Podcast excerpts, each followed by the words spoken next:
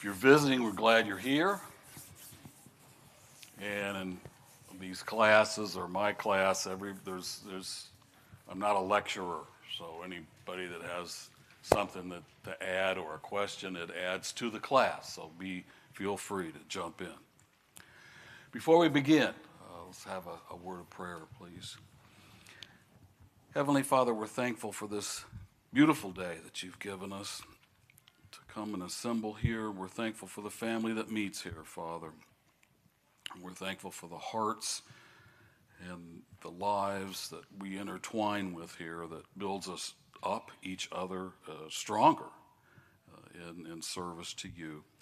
And Father, be with us this morning as we study from your word. Please be with the teachers, and encourage and strengthen them so that they will be as effective as they can be. And Father, help me that I can say or present your truth in a way that hits home. And Father, we ask all this in Jesus' name. Amen. We were we had we had studied John and uh, up through uh, about the 15th chapter, and then we're going to go back to that. But what we were doing warming up was um, reviewing the I am statements. There were seven great I am statements, and we had gone through uh, one in John 6 where Jesus said, I am the bread of life. He who comes to me shall not hunger, who believes in me shall never thirst. We looked at the second one I am the light of the world. In John 8, he said, I'm the light of the world, and he who follows me will not walk in darkness, but will have the light of life. Looked in John 7, starting in verse, or John 10, starting in verse 7. I'm the door of the sheep. If anyone enters by me, he will be saved, and he will go in and go out and find good pasture. The fourth great I am in uh, that same chapter, verse 11 I am the good shepherd, and the good shepherd lays down his life for the sheep. And I lay down my own, and I know my own, and my own know me. And the Father knows me, and I know the Father, and I lay down my life for the sheep. And these I am statements are vital to understanding God and understanding who Jesus is.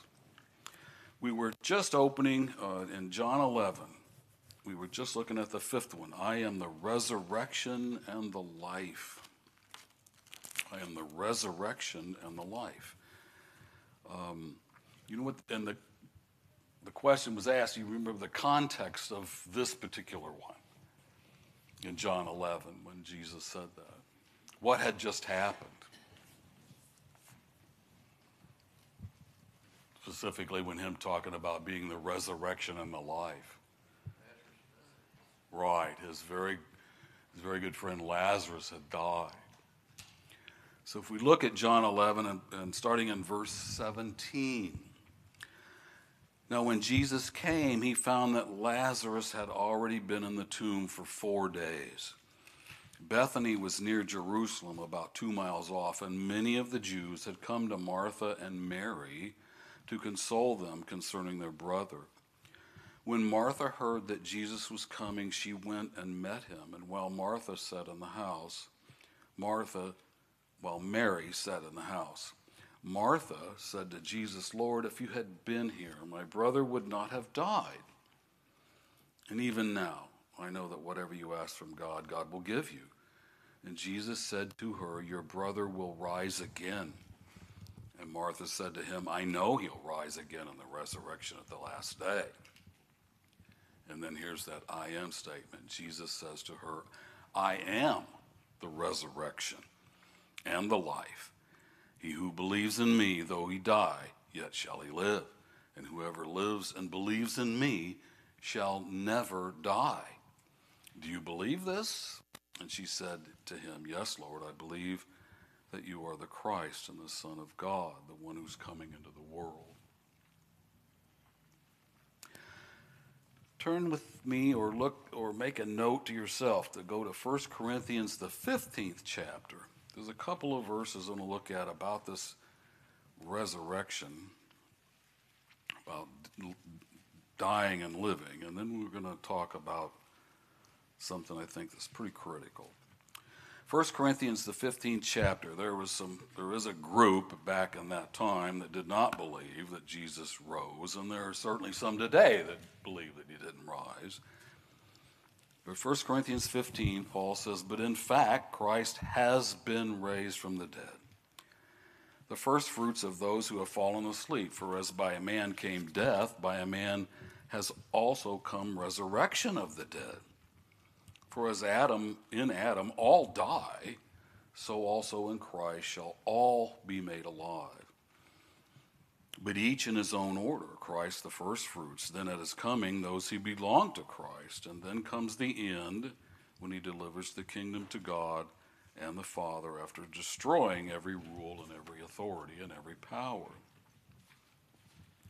And then also in Revelations, the first chapter, verse 17, this is John writing. When I saw him, I fell at his feet as though dead. But he laid his hand, his right hand, upon me, saying, Fear not, I am the first and the last. I am the living one. I died.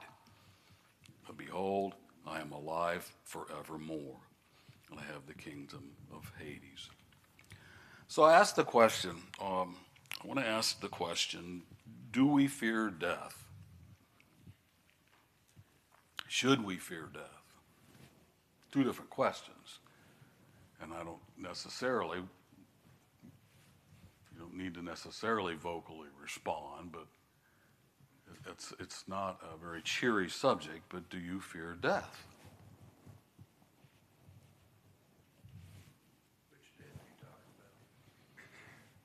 And that's a very critical thing, and that's, that's why I asked the question, because that's what we're going to talk about here the Bible in Hebrews will say, uh, verse uh, chapter 9, verse 26 beginning, for then we would have had to suffer repeatedly since the foundation of the world. As it is, he, being Jesus, has appeared once for all at the end of the age to put away sin by the sacrifice of himself. And just as it is appointed for man to die once, and after that comes the judgment.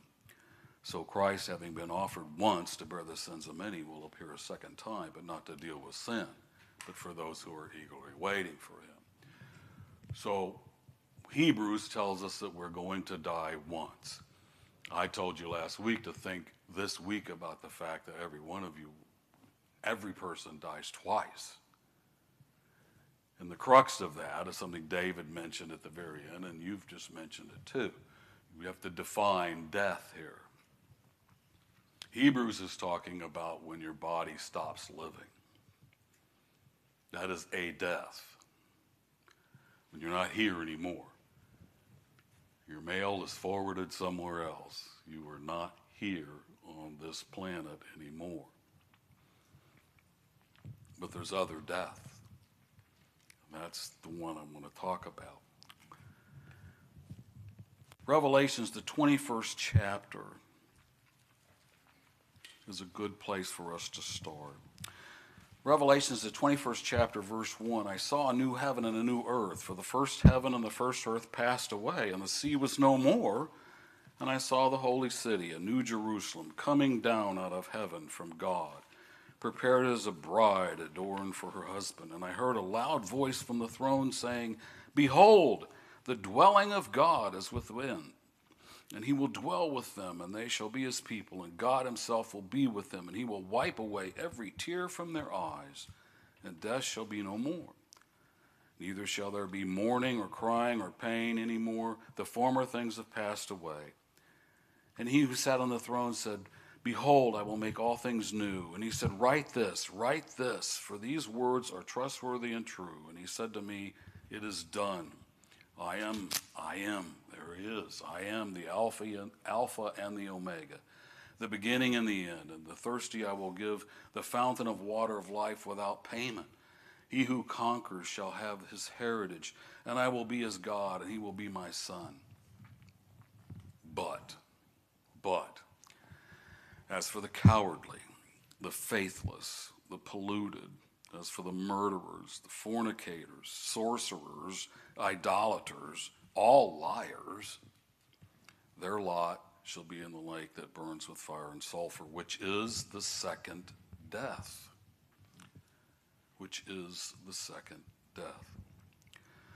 So clearly, in that case, those people have died twice. The Bible tells us it's your second death. A person's body dies, and you were one of those fornicators, liars, adulterers, sorcerers, or somebody that has absolutely no concern about your spiritual body, spiritual life, you died again. Physically, you've died once. Spiritually, you've died once. You've died twice. Now, if we look at Romans, the sixth chapter, Romans, the sixth chapter says, Well, what shall we say then? Are we to continue in sin that grace may abound? By no means. How can we who died to sin still live in it? Do you know that all of us have been baptized into Christ Jesus? We're baptized into his death. We were buried, therefore, with him by baptism into death, so that Christ was raised from the dead by the glory of the Father. We too might walk in newness of life. Verse 5 We have been united with him in a death like this, and we shall certainly be united with him in a resurrection like this. We know our old self was crucified with him so that the sinful body might be destroyed and we might no longer be enslaved to sin. For he who has died is free from sin. But if we have died with Christ, we believe that we shall also live with him. For we know that Christ, being raised from the dead, will never die again, and death no longer has dominion over him. The death that he died, he died to sin once for all, but the life he lives, he gives to God, he lives to God. So you must also, also consider yourselves dead to sin and alive to God in Christ Jesus. So now, when Jesus says, I'm the resurrection and the life, and he who believes in me, though he dies, yet shall he live, and whoever lives and believes in me shall never die, it takes on a whole new meaning still died twice, right? He still died twice. This time the person dies to self. He puts on Christ in baptism. He's buried with Christ in that baptism. He's dead to sin. He rises a new creature. He's a justified child of God. And then, somewhere, as Hebrews tells us, the person's body dies. They no longer live on earth. And then the judgment. They too have died twice. Only this time, they, since they've died to self and sin, they won't die that second death. Larry? A fourth one.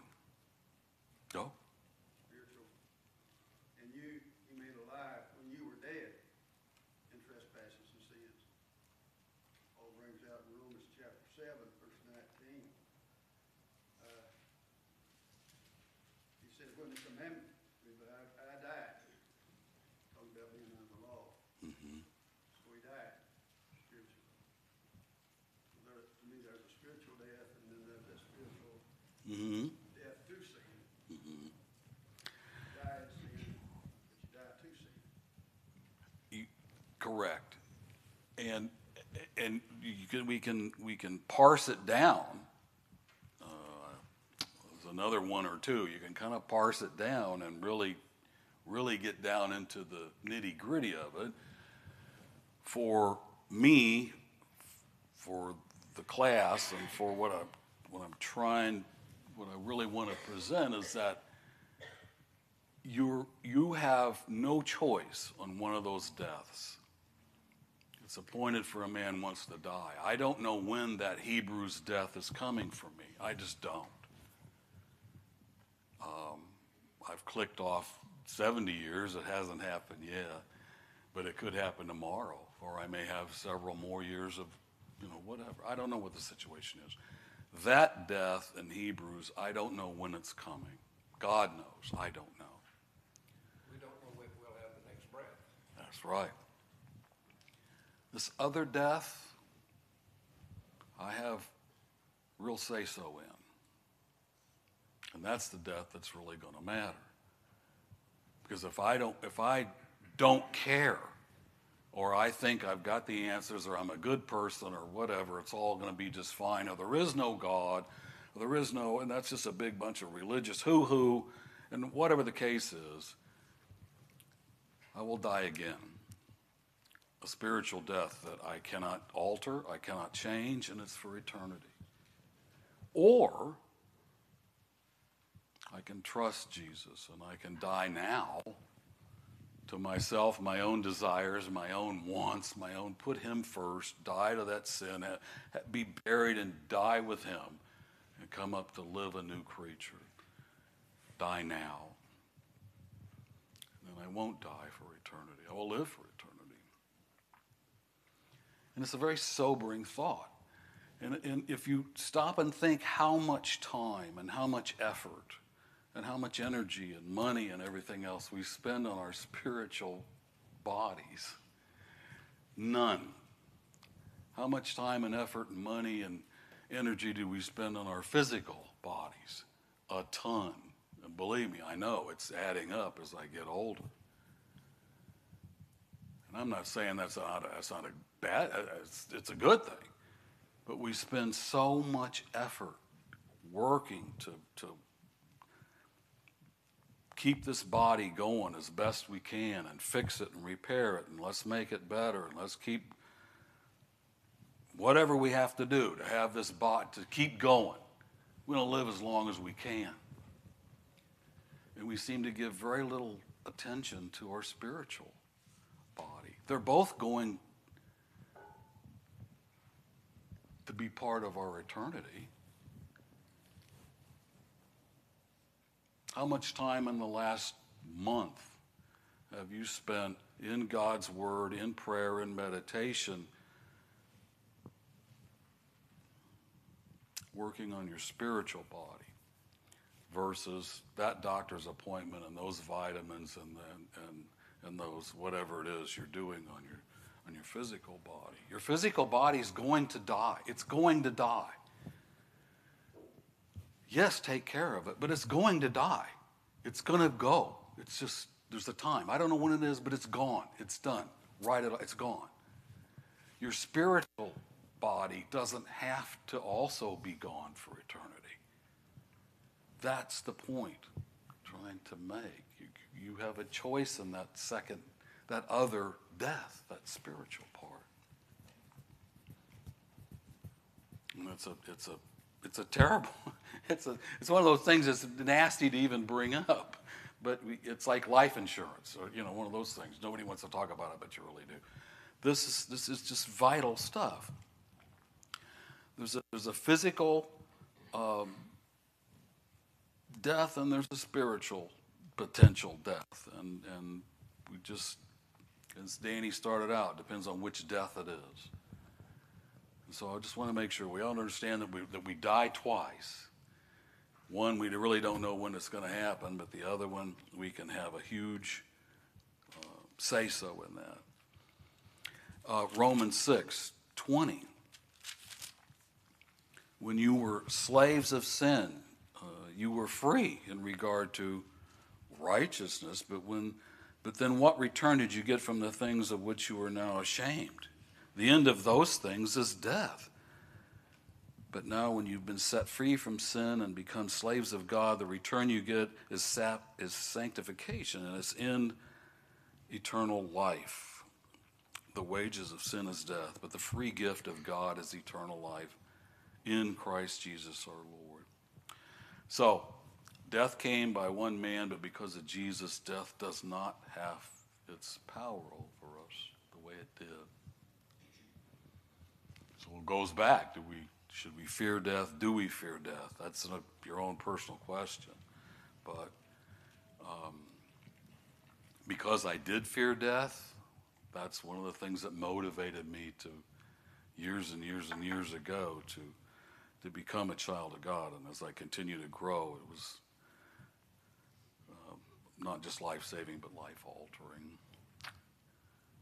But you must care. Your your spiritual your spiritual body must be paramount. to everything else and what happens to it. You know, if we believe what, uh, is taught in the Bible, we can look forward to the physical day. We can, we can, and again, it's not, it's not a, it's, it's not meant to be a downer message, especially not this time of year. But I am, I'm thankful that we have this free gift. But it is your choice. It's a choice you have to make. God does everything, but He doesn't take away your choice. And it, it's, it's, it's something that we really do need to concentrate on. And, and, and the next grade I am even pulls you more into that. If we look at that uh, in John the 14th chapter, the sixth great I am, I am the way and the truth and the life. And this was happened uh, up in the upper room, part of that upper room discourse prior to Jesus' arrest. In John the 14th chapter, verse 1, let not your hearts be troubled. Believe in God, but believe in me also. In my Father's house are many rooms. If it were not so, I would have told you. That, uh, uh, I would, would I have told you that I go to prepare a place for you? And when I go and prepare a place for you, I will come again and take you to myself. And where I am, you may be also. And you know the way where I am going. And Thomas, Thomas said to him, Lord, we don't know where you're going. How can we know the way? And Jesus said to him, I am the way and the truth and the life, and no one comes to the Father but by me. If you had known me, you would have known my Father also, and henceforth you know him and you've seen him. When Jesus says, I am the way and the truth and the life, and no one comes to the Father but by me, what does that mean to you? What, what, what, what does that statement mean to you? How many ways are there to God? One. Surely there must be more. How about if I live a good life, or, or if I save somebody's life, or I believe, I, I think I believe in goodness and God, I, I'm kind to my fellow man, I, I take care of other people, I take care of the planet for crying out loud, I promote unity, I promote love, I, uh, would any of, aren't any of those the way? No. No. And it's, it's again, it's, we, got, we have to be honest with ourselves about this stuff. And that person that, uh, you know, that I knew in high school, um, that not that long ago um, died. Quote unquote, good old guy. Great, great guy to be around if you want a bunch of laughs. Uh, give you the shirt off his back never said Jesus unless he was cussing. Um, but generally, one of them good old guys. Of course, he was all slobbered up and ran his motorcycle into a tree. But there's a little monument up there in Illinois there where he hit the tree that like, fly high, Johnny. Because see, he's in heaven now, looking down upon us all.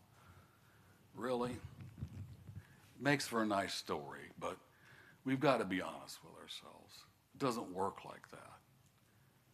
It doesn't work like that. Or the these you know OD'd out rock and roll guys, and they're all now in, up in heaven in a big band, you know, all that kind of stuff, looking down on us, playing the God's music. Nice, has a nice ring to it, but it's not true. It's not true. Everybody goes to heaven unless you're. Yeah. Right. Yeah. Well, yeah, if you're a dog, you're in. But it becomes that. Everybody it doesn't it doesn't become what do I need to what does God need to help me to be to be able to spend eternity with him? It, we we have screwed this thing around the other way to go, well, what is it that you have to do to not get there? I guess you molest or rape children or you, you murder people or I mean I guess there's some line somewhere you don't get to go. But everybody else, as long as I mean, come on. Fly high, Johnny. We got to knock that off. We live in a world that basically is golden corral Christianity, that we can have a little bit of this and everything in this buffet of religious thinking. That, you know, if we do a little bit of this, we do a little bit of that, we're good, we're good, we're kosher, we're fine. And, and it sounds like, you know, you're being, I'm not trying to be judgmental or, or weed everybody out and go, you know, there's this, it's to be exclusive and trying to, these I am statements are, are meant to have people to think. He was telling them they should be thinking, he's telling us we should be thinking. And when he says, I am the way and the truth and the life, nobody comes to the Father except by me. It's either true or, or, or none of this is true. And it's, you know, class dismissed, go home. We're done. It's either true or none of it's true. Well, if you want to spend eternity with God, you need to find out what you need to do by reading the words of uh, our Savior Well, and doing them. absolutely. And, and you notice that just to, to know the fact, to know that Jesus is the way, that isn't the way. Um, to know that, uh, to, to believe that he's the way, just put it that way.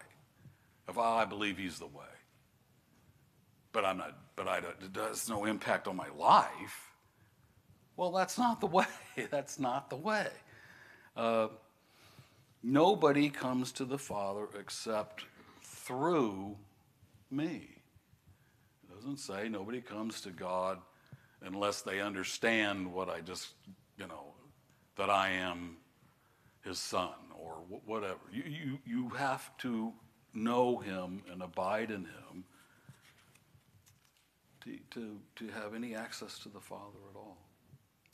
And, and in times past, and in certainly the Bible times, and now that it's still that way, that there were many people, religious leaders, that says, no, we have the access. You know, you have to come through us, or we're the ones that can deny you coming into the temple and all that stuff. No, it's it's Jesus is the way to God. The seventh one, the final one, and now we're in we're finally in John 15. I am the true vine. I am the true vine. Verse 1 I'm the true vine, and my Father is the vine dresser, and every branch of mine that bears no fruit he takes away, and every branch that does bear fruit he prunes, that it may bear more fruit. You're ready, you're already made clean by the word which I have spoken to you. Um, first of all, makes this vine unique from any other vine? There's a phrase that he uses in the right out of the right out of the box in the first first chapter. What makes this unique, this vine unique? It is a productive vine.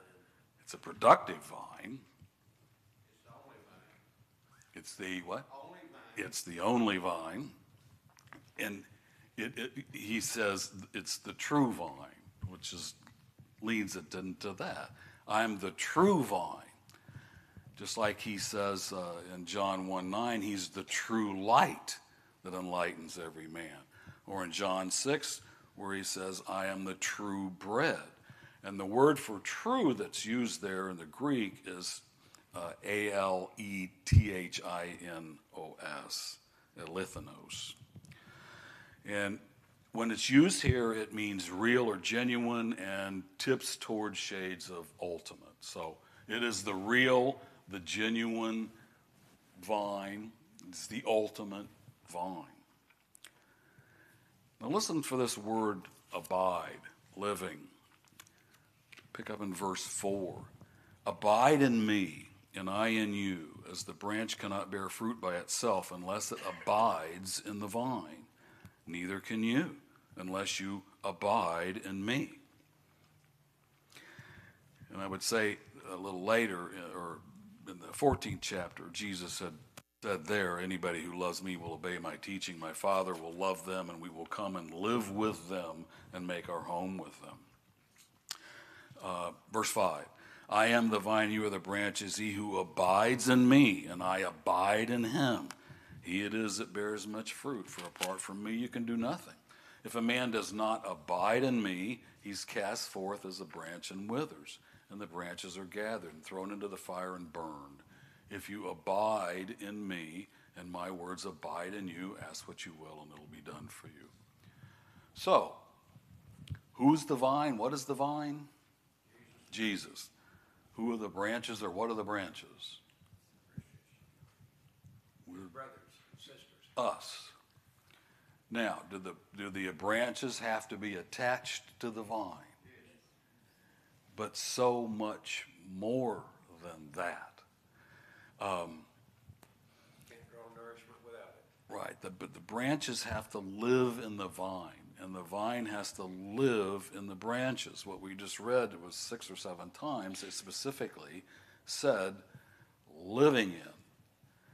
That's a whole lot different than just merely being attached to or part of or whatever. We're talking about living in the vine. The vine is Jesus. Do we live in him? that's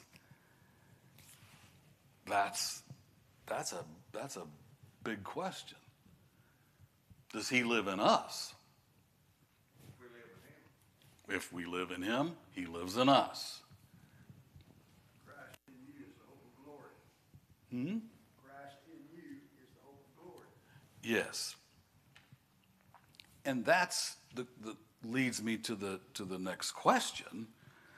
Uh, what fruit are these branches to bear that we're talking about here? Know the branch doesn't bear any fruit; it gets cut off. What fruit? What is the fruit?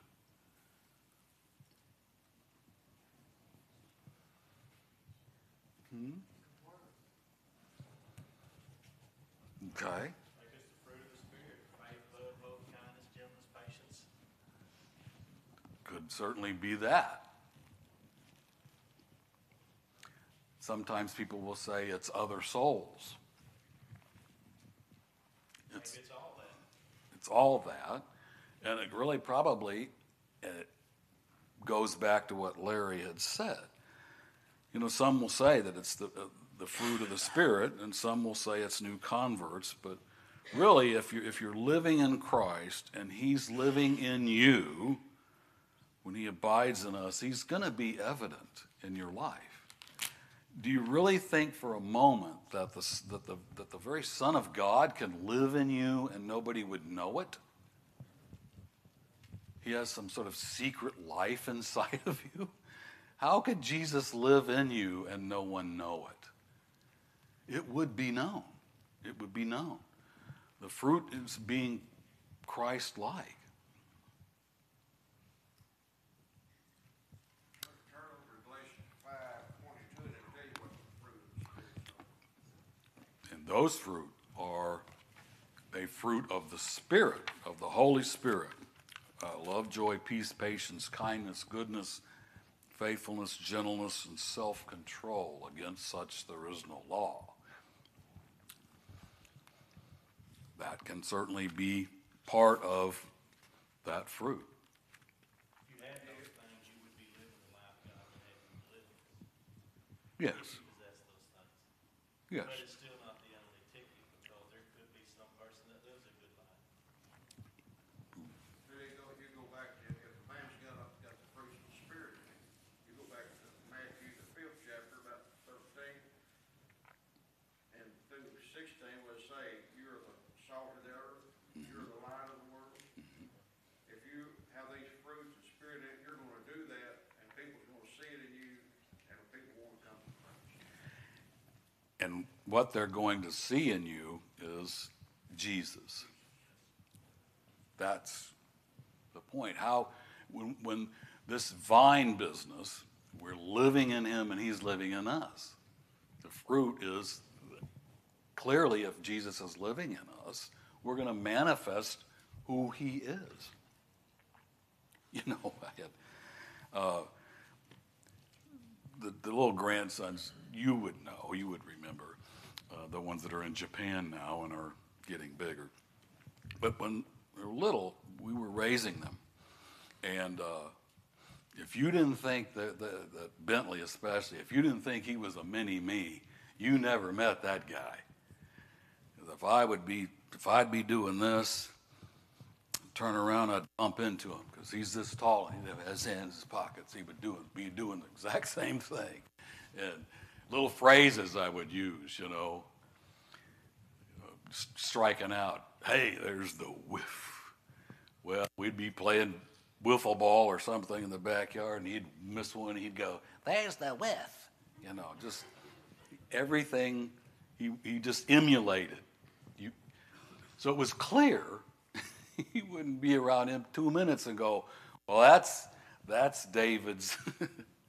He's in him." You would really hope that Jesus would be in you that way, so that people would go, "Jesus is in that in that person. They live in that person." What is this pruning business? Um, it's, there's, there's some pruning that goes on here. Um, You have to take grapevines and you have to prune. yep. Like, If you want grapevines to produce, you gotta go back and cut them back. If you don't prune them and cut them back, they will not produce. And there, when it comes to our own uh, living, uh, we look down here where God is pruning us. In, in nature, you're absolutely right. In order to promote healthy growth, there's, there's a lot of times you have, you have to do pruning in some things. Um, but why would God be pruning us? I know a general statement would say to make us healthy, but specifically, uh, what is He doing? And this very much aligns, Robbie, with when you're talking about pruning real plants. It's getting rid of the, uh, uh, part of the plant that doesn't produce, but still uses the nutrients from it. You've got to get. Right, there's several aspects to it. When God is pruning, um, one of them would, one of the things would be to remove what's dead or dying. Because as you become more and more like Christ, there's some things that are in your life that you don't need anymore, that you used to have that you don't need anymore. And they should be dead or dying to you. And those things sometimes need to be removed. God, when He's pruning that way, is, is, is telling you to let go of those things. Let go of those things. We're not, we're not bringing those now. One thing, time, uh, one of uh, another thing that he might be doing is removing what's diseased or infected. Um, that type of pruning in your life might be telling you to guard your heart and mind who you're following and listening to. Some of the people that you listened to before, we're not going to listen to them in, in the future. What's your desires? Right. Those people that were there, we're going to cut them out because we're not, we're not listening to that. That's disease. Sometimes he's removing things that are hindering you. Um, and as you know from pruning, and some of them, you, you're chopping out stuff that's actually limiting growth. So he's cutting some things in your life that might be good things, but they're not good for you. Not now. And what holds people back a lot um, is, is just the, their habits and their mindsets. And so he's changing some of those. Sometimes he's pruning to keep you focused and on the right track. Um, we have holly bushes in the back that just started out as bushes. Well, we'll put them there. I can't kill them now. And uh, they'll they'll grow into each other, and I mean they just they're, it's their, and you the more you prune, prune the the more vibrant they get and vigorous they get. But if you just let them go, they just become a gnarled up mess that, that really isn't good for anything. And there's some things that he's taking from you that is going to help keep you on the right track. So um, I, I really appreciate you know this morning because these are these are this little section or this little stuff. It's it's some hard stuff. Um, talking about dying in your in your physical body, your spiritual body, and talking about God pruning you, and and and and, and that hurts sometimes, uh, and talking about that there's really only one way to God, and, and those things are they're hard things, but we but they're true, and we have to we have to know those things because all the other stuff doesn't doesn't matter. It's a lot of waving around and dust in the air if we don't have these very very core basic things that that that we're going to die. And our souls matter and we have a choice in what happens to our souls for eternity. And it's about Jesus and he's the only way there's no new age. We're not waiting for a new discovery. We're not waiting for another Messiah. We're not waiting for more revelation. We have it all. It's Jesus. He is the way. And there may be some pain involved with that. We may have to change our lives. There may be some pruning. People we were with, we're not with anymore. Things we used to do in the dark, we're not doing anymore. Things change. And that matters. The thing about it is, if you get cut away from the vine, you're gonna die. Anything that's cut away from the main vine is gonna die. Right. And, If you and don't believe me, go out there and cut your favorite tree, big chunk out of it, and see what happens to it. Right, and and that happens spiritually, even even on a smaller scale. Like this church family here, if you aren't here, well, you have you're feeling bad, you're feeling sick that day, it should bother you. You should, well, I miss my church family. And then the next week, maybe something comes up, and the next one, and then pretty soon, you're you're not with the you go well I, I can do this. I'll read my bible at home. It's me and jesus anyway. And a couple of those people are just hypocrites. And and you get away from the vine and you you will die. You just die spiritually. Your attitude everything just dies Right, to go along with that, but if he's just pruning you, he's just making your life more abundant, cutting out the stuff, the chaff. He prunes you back so you can grow and have life more abundantly. Right. He's cutting out the stuff that's getting in your way. You Right. can look at it that way too. And that's that's one of them it's just to, to get some things out that it does that they're not bad things in and of themselves but they're, but they're bad for you right now because they're in the way of and i know sometimes parents get in that bind. They'll have children they'll have three children they're all all state athletes or whatever they are and we've got to go here this weekend and that thing and this thing and then it's just it's a constant constant thing and and it's great it's a blessing it's wonderful that the child's gifted and the family's way to go but sometimes during that course, that little arc, there are families that suffer spiritually because they, they've got, they're putting so much resources and energy into some stuff that might need to be pruned down a little bit, you know, things like that.